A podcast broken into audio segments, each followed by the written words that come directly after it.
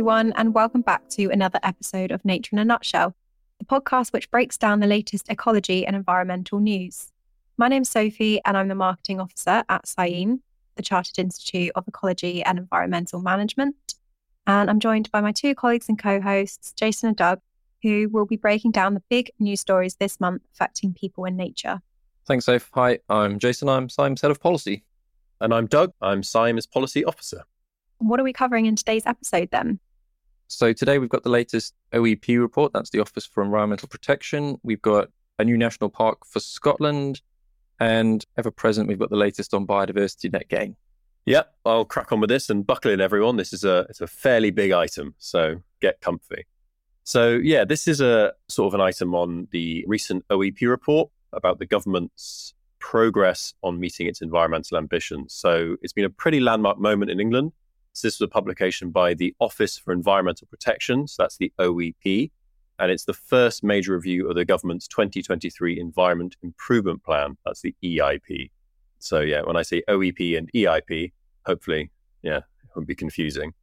So the OEP, for those not too familiar, is the public watchdog created under the Environment Act in 2021 and its mission is to protect and improve the environment by holding government and other public authorities to account. So it's a really, really important public body. And they've already been, I think, doing some great work and really trying to hold government to account.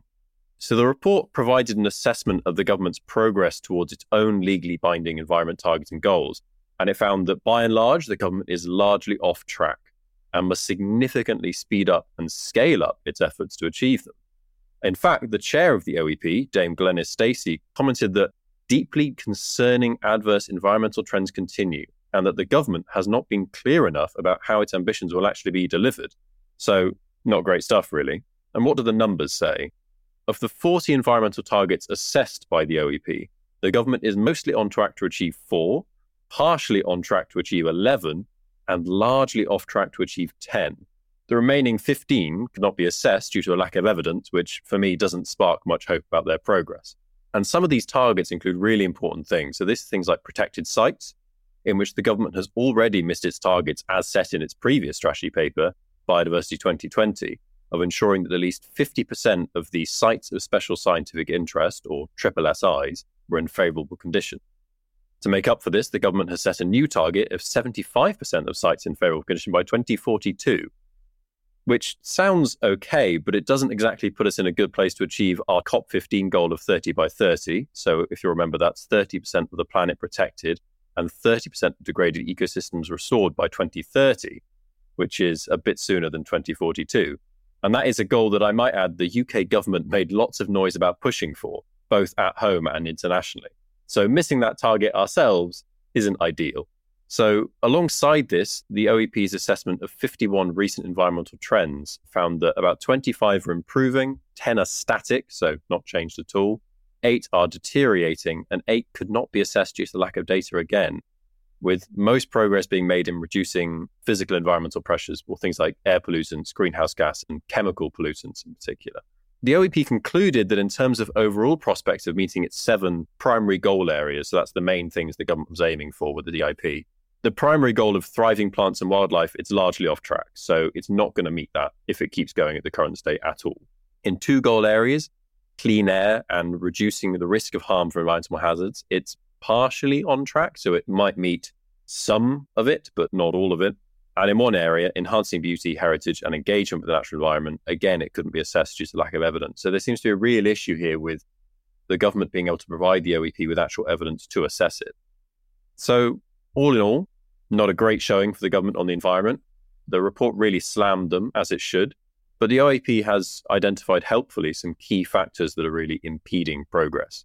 So, key policies, strategies, and regulatory frameworks are announced and anticipated, but then they're not delivered or developed. So, really, the government's got a lot of bark about what it's going to do, but not a lot of bite in terms of actually delivering these policies.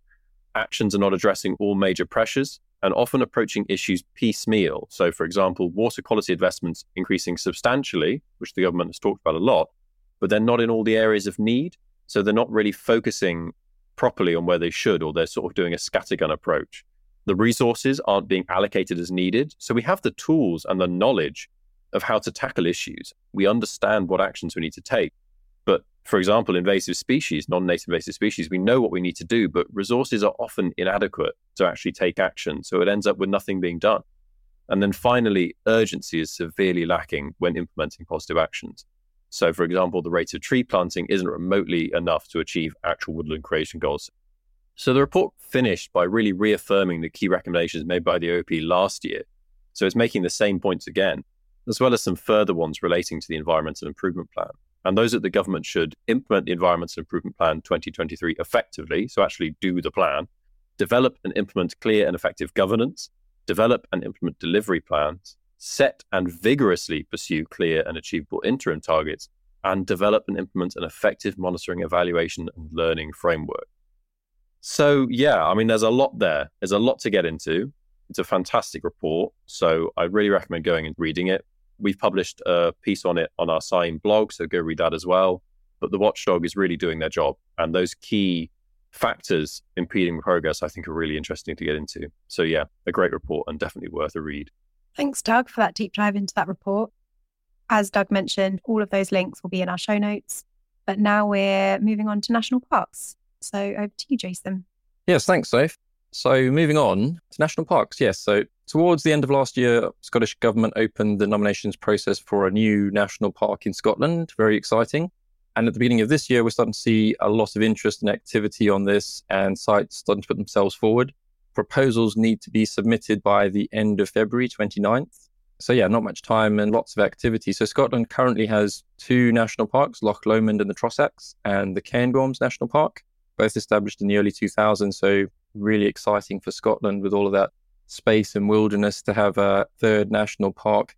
There's been interest from across Scotland Galloway, Scottish Borders, Tay Forest, Lochaber, Isle of Skye, Glen Affric, the Lammermuirs, Largo Bay, Loch Awe, Ben Nevis, and Glencoe, and even would be really exciting a coastal and marine park. So overall, really exciting. Really need to be putting the the spotlight on nature, wildlife, the great outdoors. Hopefully, this adds interest and impetus for people to get outside and connect with nature. But we really need national parks to play their part in restoring nature and biodiversity as well certainly have a massive role to play in the global 30 by 30 target for us having 30% of our land and sea protected for nature by 2030. So exciting times ahead. Really looking forward to see what comes out of this and Scotland having a new national park. Yeah. I think there's something like this going on in Wales as well, Doug. I don't know if you can say anything on that. Yeah, so I think similar to Scotland, there's been a lot of discussion in Wales about creating a new national park to go along with these existing three, which would actually be the first time a new park has been created since 1957. So these parks have been around for a long time now.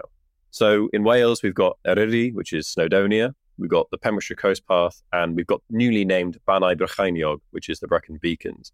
And this fourth one is planned for the northeast of the country. So the pledge for this new park was started in about 2021. It's a bit further ahead in the process than this new Scotland park. And the plan is for it to centre on the Clwydian range and the Dee Valley area of outstanding natural beauty. So, if you've never been there, this is right in the northeast of the country. So, it's right next to the border with England and sort of touches up to the border with Eryri or Snowdonia. It's gorgeous. It's absolutely, it's a really amazing part of the country. There's lots of cultural heritage as well as natural. There's quite a few castles. There are Iron Age hill forts. I actually walked there quite a few years ago with a load of my friends when we were doing the Offa's Dyke path, which is sort of the, a wall that goes up the border. It's amazing. And, you know, I mean, you might have guessed that from its sort of existing status as an AONB. And you might say that surely that means it's already well protected and its nature is well preserved. But AONBs are sort of in this, they're sometimes slightly nebulous. So they're meant to conserve and enhance a region's natural beauty, but it's down to the local authorities to handle that. And a national park, however, means a new authority is set up to oversee it, so primarily directed for the national park. And also, the park needs to conserve and enhance wildlife alongside natural beauty or cultural heritage. So sometimes AONBs can just preserve what's existing, and often if what's existing isn't really good for wildlife, you end up not enhancing wildlife. So it can get a bit complicated in terms of what's enhancing what. But technically, national parks should help wildlife. And in theory, this should be good for the environment there. And we've already seen a huge campaign last year uh, around the state of the environment in Wales's national parks with the rebranding of Brecon Beacons to Bannau Brycheiniog and a huge campaign about reversing wildlife loss. It remains to be seen how successful this is. And the sort of timeline is that uh, Natural Resources Wales, so that's NRW, will publish the final map of the proposed area this year. And then there'll be a public consultation on proposed area, if it's suitable, what local people think about that, what other people think about that. And then a formal recommendation will be made in 2026 to Welsh Government, who will then have the final say in if it goes ahead. So, I mean, this will be happening this year and then over the next couple of years. So, yeah, some exciting things to look forward to, I think. And moving on then to biodiversity net gain or BNG going live. Thank you very much. I feel like we've been talking about biodiversity net gain on the podcast for a while now. So we're getting to fruition. And by the time you're listening to this live, hopefully we're about around the date of everything becoming mandatory. So, yeah, to finish off the news items this month, we now have dates for biodiversity net gain becoming mandatory in England.